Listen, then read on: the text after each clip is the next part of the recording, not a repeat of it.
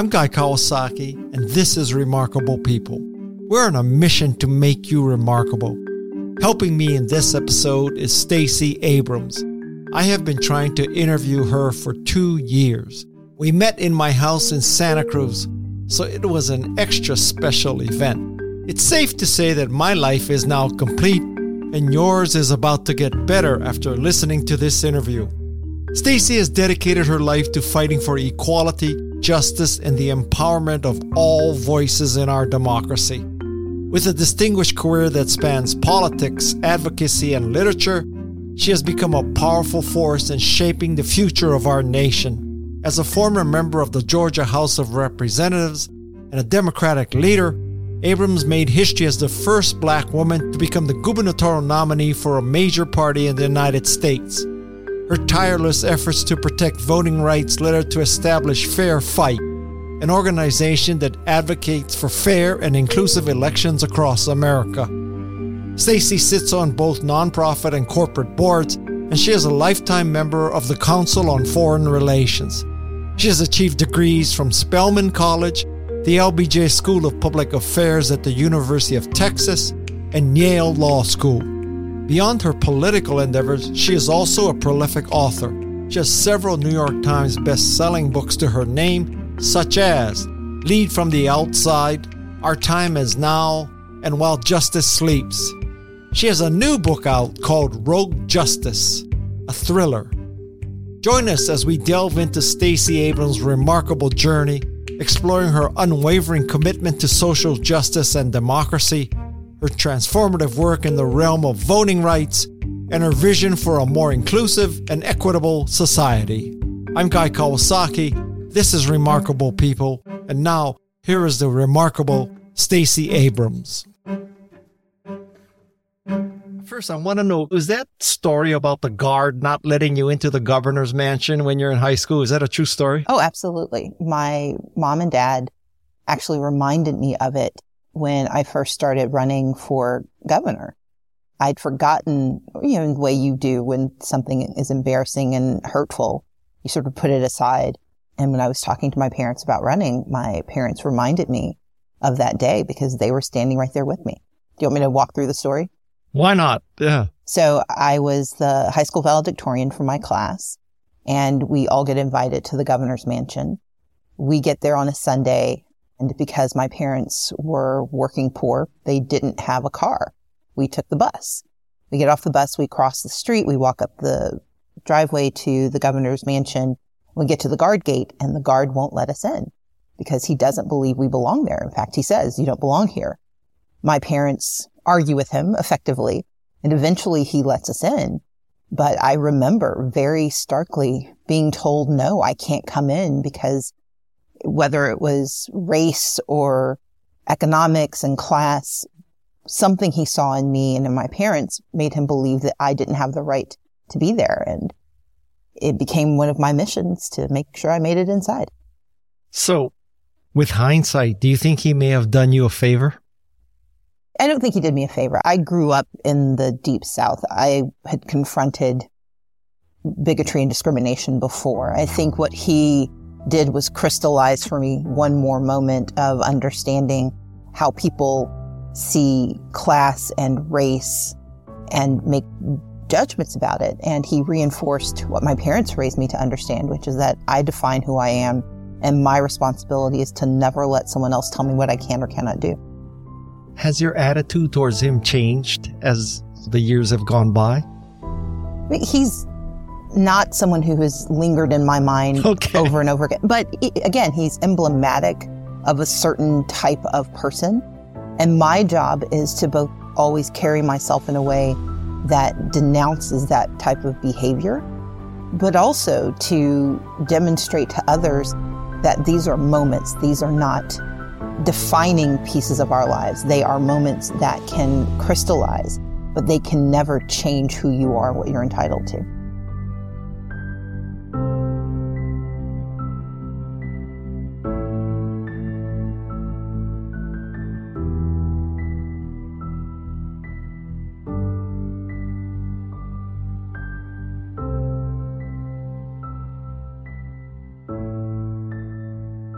You mentioned Dan Simons and the Invisible Gorilla, and he's actually been a guest, and I consider him a friend, actually. And I was doing this research, and I found a study, believe it or not, that they asked twenty-four radiologists to look at C T scans, and they placed a gorilla on the C T scan. twenty out of the twenty-four didn't see mm-hmm. the gorilla. I mean, I'm not telling you anything new, but do you think that Shelby versus Holder was the gorilla? Absolutely. We get so used to things being true. We not only blind ourselves to shifting realities, we adjust our sense of possibility around that fallacy.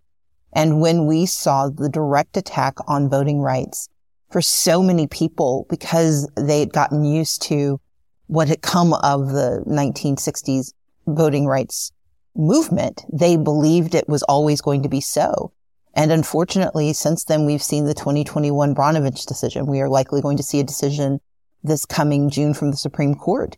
And the erosion of the Voting Rights Act is nearly complete. And we should have seen it coming in twenty thirteen.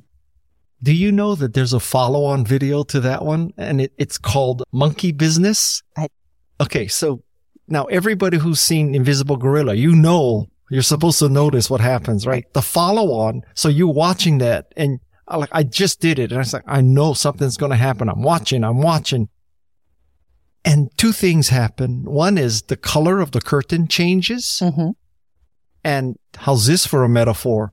One of the people in a black T-shirt leaves, and nobody notices it, even though we know we're supposed to look for that. But part of the challenge is when you are so focused on figuring out how you're being tricked, your mind, again, processes what reality it's created for itself. So you're thinking, well, is it going to be a, an elephant this time, or is it a kangaroo? Right. And you're not looking for simplistic changes. And I think that's part of the dynamic, whether you're talking about democracy's challenges or even in business. We know, you, both of us, as an entrepreneur, you get so focused and fixated on your sense of what reality should be.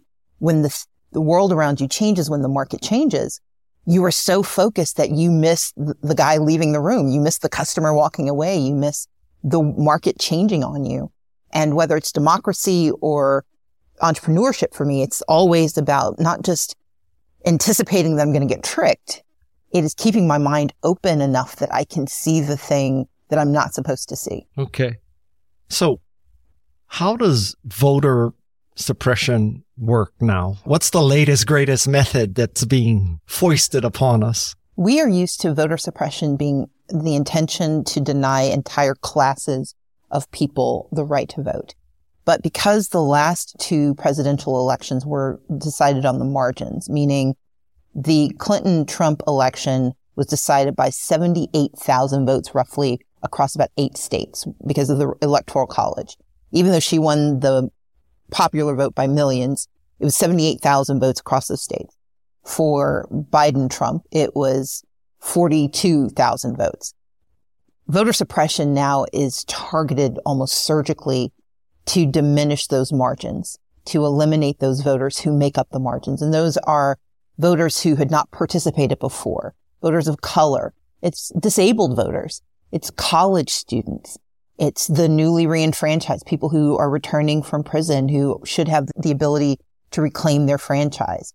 And it's the poor. And the problem is, because it's no longer wholesale attacks on communities, and instead it is those who have been marginalized in some other fashion, they are once again being victimized by laws that look like logic, but have the very clear intention of pushing them out of the process.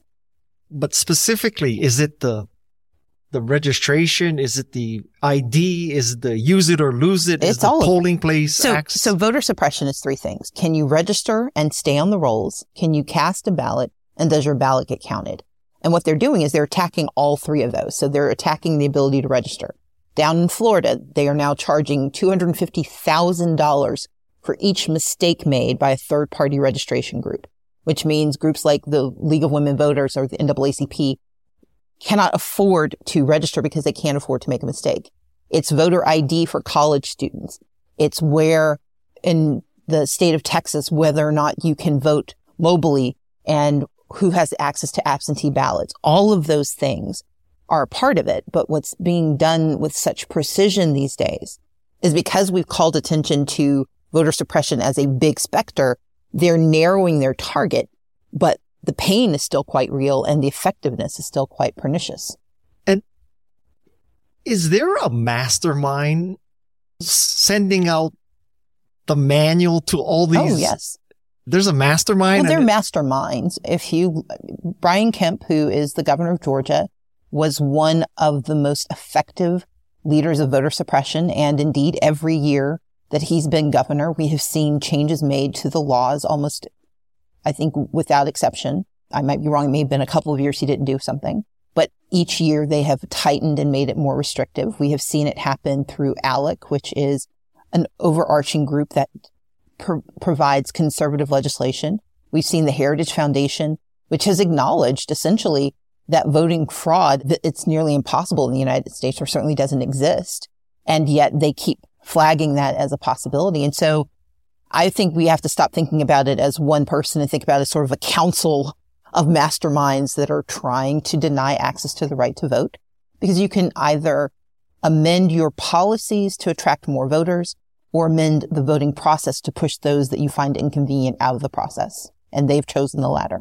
And if we could get into their minds and see their motivation, is it to preserve power? Is it because they're threatened? Is it because they think they're right? Or are they yes. simply evil? I mean, what, what's... I, I think the effect of denying access to the right to vote is inexcusable. We live in a democracy and our goal should be to expand the franchise. We should be constantly seeking to bring more people into the conversation, regardless of what they're going to say when they get there. And so I find it deeply, deeply problematic that any party in any community would seek to deny the right to vote. But to your question, yes, it's about power. As we watch a dramatic demographic change happen in this country, holding on to power means denying that shift and changing the rules of the game. It is about feeling threatened. Losing power is something that's very difficult. I've never really had any, but I've heard tell. And then it's the fear that whatever has been visited upon those who were not involved before, that they may retaliate. And then to your point, it's also they like to win and they think they're right. And we're talking about people who have convinced themselves of their own perfection of idea, saying that any other idea is just not only a non-starter, it is a threat to everything else. And we should be deeply afraid of any group that believes that the only way to win a debate is by removing people from the conversation. And do you think that this is all going to blow up in their faces one day? Is this the last desperate gasp to preserve this, or is this a harbinger of what's going to be? It's a both and. Again, we have to remember voter suppression has been a part of the American democratic experiment from its inception. When we started as a country, only white men who owned property were allowed to vote. Not even all of those folks could do so. And over time, we have added people to the process. But every time we've added a group, we have seen additional restrictions be put in place to limit the utility of their franchise.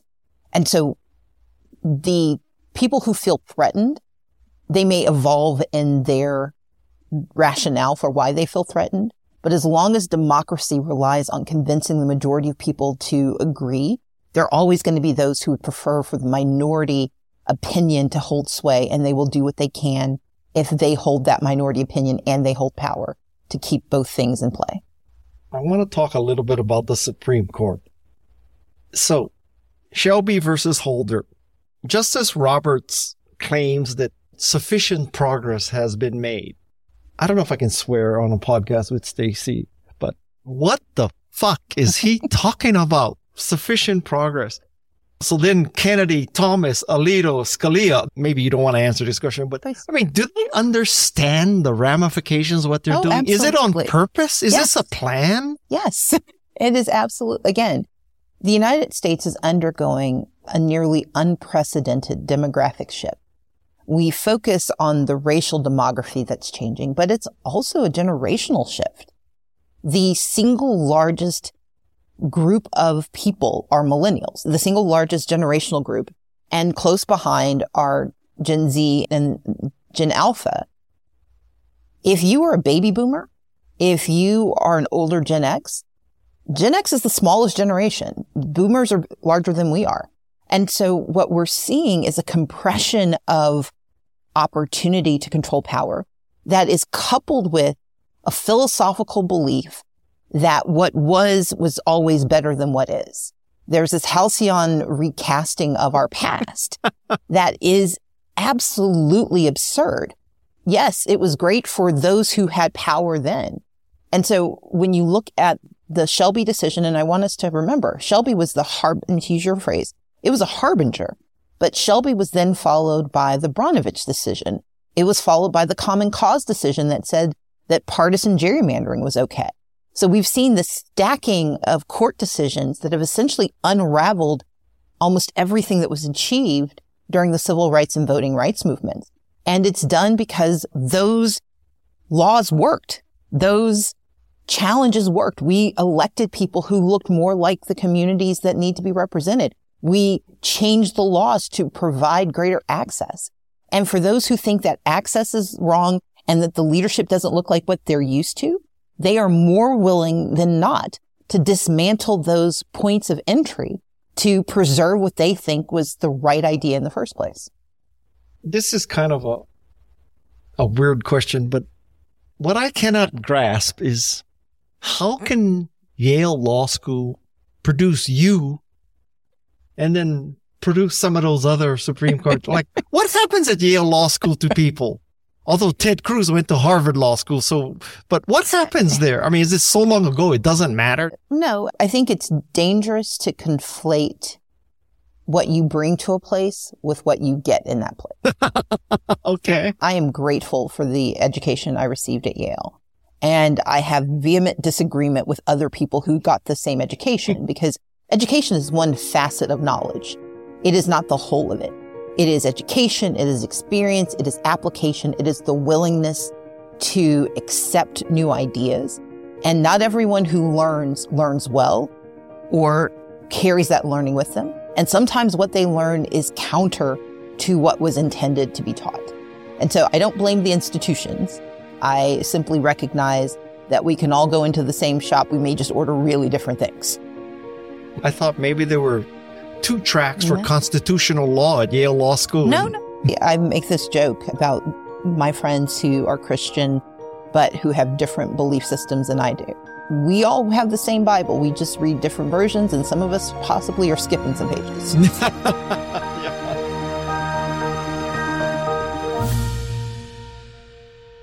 I struggled with how to ask this question, okay? Bring it on. So I wish we could be sitting here saying, you know what, Stacey, you saved democracy, and, and then you lost by thirty thousand votes, and then the next time you ran, you won. Happy ending. Life goes on, right? So now, you did all this great work. You got all these people to register and vote on it. Like, why aren't we sitting here talking about the happy ending? And now you're Governor Abrams. I will say this. There are jobs and then there's the work. The work that I've been doing for the last decade plus has been focused around making democracy more resilient, making certain that people can participate, ensuring access, and trying as much as I can to give people a reason to participate. That's the work. Now, there are certain jobs that make it easier or harder to do that work. The job of governor was a job that could help make lives better. The person who holds the job, I vehemently disagree with him on a range of issues and disagreed with him before, disagree with him now. The issue is the job itself does not diminish the necessity of the work. And so, yes, I would like to hold the job of governor. That's why I ran. But not getting that job does not diminish my commitment to the work of democracy, the work of good social policy, the work of making sure that small businesses have access to what they need. And so if you look at all of the work I do, whether it's as an entrepreneur or as a writer or as a politician or as an activist, the work has a through line that does not change just because the job I apply for is denied. My responsibility is to never conflate the two and think that not getting one exempts me from doing the other. Arguably, you could say that the work is more important than the job title, right? I would say that the jobs can make it more efficient, can make yes. it easier, the scale and scope. I mean, that's why you, you, you, you ask for. You seek the jobs that can make doing the work easier, faster, better, but you don't get to stop just because you don't get the job. And do you still think that our time is now? I do, absolutely. Even though this happened? Yes, because one election, and I think that's why people got confused after the twenty eighteen election. There was a line that I used that caused great consternation and gnashing of teeth, where I said, we won. And people were like, oh my God, she's she doesn't understand. No, I'm talking to those for whom progress seemed impossible. When you don't believe anything can happen, when something happens, you celebrate it. And I am very comfortable telling folks we made progress. I know where we started. I know where we've gotten. I know how much further we have to go. And I'm not going to wait until we get there to say good job. I'm going to say, let's celebrate now. Let's celebrate next. And let's celebrate the time after that. That said, it feels better when you get all the stuff at once. But we also have to remember that rarely do you get everything and get to keep it, because the minute you get it, the folks who had it are coming to get it back. Okay. So this is the most important question I want to ask, and the wisdom I want to gain from you, which is, in the face of all this, how do you, Stacey Abrams, keep going? How do you wake up every morning and still charge out the door? I believe in three things. One, be curious. Ask questions, try to think about things, especially different ideas. That's one of the reasons I write. It's why I start businesses. It's why I start organizations. It's why I'm engaged in politics. I am curious. We need to be curious about our world. Number two, solve problems. I am deeply discomfited by just knowing something's wrong and not doing something about it. So I believe in trying to solve problems. I try to fix things. I know I may not get it done, but I'm going to try. And then three, and most importantly to me, my mission is to do good. If you know that there's something out there, try to do good. So it's three things I think every morning. Be curious, solve problems, do good. And what do you say to people who say, Stacey, I'm bashing my head against this. It's not happening. What do you say to those people? How do you motivate them? You want to find out why. Sometimes I describe it this way. The question is, what's the problem? Why is it a problem? And then how do you solve it? Sometimes we jump from the what to the how, and we never understand the why. I see you sitting on the side of the road. I see that your car isn't moving. I decide I'm going to solve that problem by going and getting you a can of gas. And I get back and find out that your engine's gone. The gas might be a solution, but not to your problem. And sometimes we're bashing our head against the wall because we're not asking, why is it a problem? What's the underlying? That's why curiosity matters. If you want to solve the problem, be curious about why the problem exists. As I read your book, you know, Our Time, I, I kept thinking, so much happens at the state level. Is the battle to preserve democracy really going to be won in the state legislatures and governors, or is it going to be at the president, Congress level? I think we need a federal government that is responsive and intentional, and it does have an extraordinary amount of power. But it is also structurally ill-suited to this moment in some ways. We have watched the courts devolve what used to be federal decisions to the states. That's what happened with the Dobbs decision and abortion. They didn't say abortion is illegal. They said states get to decide. It's what we've seen happen with gun laws. States get to decide. We are watching all of these macro challenges that once would have been solved through federal action being devolved to the states. And so we've got to pay attention at the state level.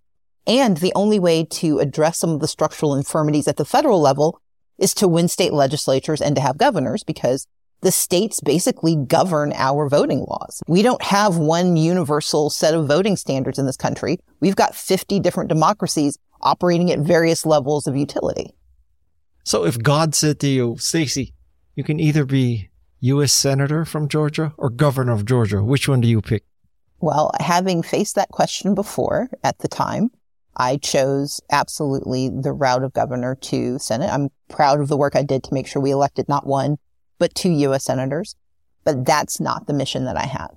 For the work that I wanted to see done when I was thinking about running for office, the role of governor had greater impact on the long-term goals that I see needing to be addressed. So are you going to run again? I'm not sure. I okay. will say that politics will always be a part of who I am, and I will always make it a facet of the work I do. But I don't know for what I will run or when I will run, but that's not my focus at this moment. Okay. How familiar are you with A I and Chat G P T and all I'm that? I'm very familiar. Do you use it? I do not. I am familiar. I recently wrote a book, Rogue Justice, and A I plays a very prominent role in the storyline. And more importantly, as an aunt to six kids, one of whom lives with me, I am very, very familiar with how A I is changing, artificial intelligence is changing how we engage and interact. And what I remind folks of is that when the creators of a technology beg you to regulate them, we should listen. Yes. I think that it is a revolution that is probably greater in impact than personal computing or the Absolutely. internet. Absolutely. It's going to change everything. It's already changing yeah. things. I mean, there was a story recently about writers who are losing their jobs. As someone who includes among my jobs writing, it is a terrifying thing to me, not that we are creating a new technology, but that we are sacrificing in some instances the importance of human engagement and human interaction. Because when you think about the capacity, and you understand this, the capacity of machine learning is extraordinary, but machine learning doesn't teach empathy. It doesn't teach some of the underlying architecture that makes literature and engagement and policymaking so effective. And so I think we have to just be very conscious of what we are calling upon with A I. But we also have to be very diligent to not get so distracted by the shiny new that we forget the familiar and very steady old. Okay. I'll tell you my answer so that... Please. Okay, my answer is Chat G P T. The question for you is somewhat semi-facetiously, although if you had a choice between Ron DeSantis being president or Chat G P T, who would you pick? I would refuse this question because I believe in building a better reality. Okay. Okay. And it's not done until it's done. Well... So I kind of anticipated that answer. So I went to Chat G P T and I asked it a very simple question. Should we teach the history of slavery in America to kids in America? Chat G P T's answer. Yes, teaching the history of slavery in America is critically important. History, including the painful part, should not be glossed over, as understanding is a key part of learning from past mistakes and ensuring they are not repeated. I will say you don't require Chat G P T. You could also ask a six-year-old the same question. Well, you can't ask a lot of people in state legislatures and governor's mansions, but I digress. I think the Democrats need the Brad Pascal of Chat G P T. I hope they're finding, because what Brad, Brad Pascal did for Trump, we need someone to do for America. Oh, well, America, really, but someone to do for Democrats. I hope somebody's looking for that guy or gal. I think we attribute sometimes too much power to singularities, and we ignore the long-term impact. Yes, he was there, but we also know Trump was on American television for mm-hmm. decades, that he did not win the popular vote. He won the electoral college vote. We have to be really careful about wanting single people to solve problems, because that's Point part taken. of how we get where we are. We all have a responsibility to not replicate mistakes of the past and to insist on better outcomes for the next time. See, that was Stacey telling me I don't know what I'm talking about. No, not at all. just, just reframing your approach. Okay. Let me translate for you, Madison. Your pen name. How come you didn't make it Selma Montgomery? All right, my pen name came from Elizabeth Montgomery, who starred in the show Bewitched. I was watching an A and E biography of her. Bewitched? I loved, Bewitched. I loved With Bewitched. Darren? Yes. So Elizabeth Montgomery was the actress, and I loved her. And they were doing an A and E biography of Elizabeth Montgomery, and her evil cousin on Bewitched was Serena. I didn't like my R's, but I liked my L's, so I became Selena Montgomery. Hana. And nothing to do with the place. And I was going to have this whole like explanation no. of how people were going from Selma to, no. Mont- to... I'm from Mississippi. I would have gone from Jackson to Gulfport or something like that. No. What do you say to a young black, trans person living in Florida. The same thing I would say to anyone, anywhere. You are who God intended you to be, but your responsibility is to be the best version of yourself you can, to not allow anyone to tell you who you are, but to reach out and seek the support that you need to become everything you're entitled to be and capable of becoming. How can people help Stacey? Well, they can follow what I'm working on now. So they can go to Stacey Abrams dot com and learn all about what I'm working on. And even if you want to learn more about my books, go over to Stacey Abrams Creates dot com. And that concludes our conversation with Stacey Abrams. She is truly a trailblazer and advocate for change. Again, her website is Stacey Abrams dot com. S T A C E Y A B R A M S dot com. My humongous, humongous, thanks to Heidi Messer. She's the C E O of Collective Eye. She made this interview happen. Without her, no Stacey Abrams on Remarkable People. I'd also like to thank two people on the Stacey Abrams team, Jalen Black and Samantha Slosberg. They worked with us to make it all come together.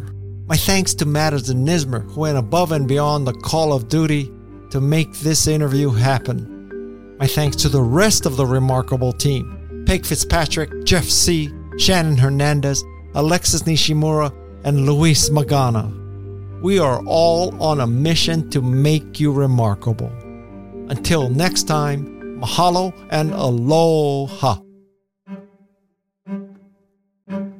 If you find our show valuable, please do us a favor and subscribe, rate, and review it. Even better, forward it to a friend. A big mahalo to you for doing this. This is Remarkable People.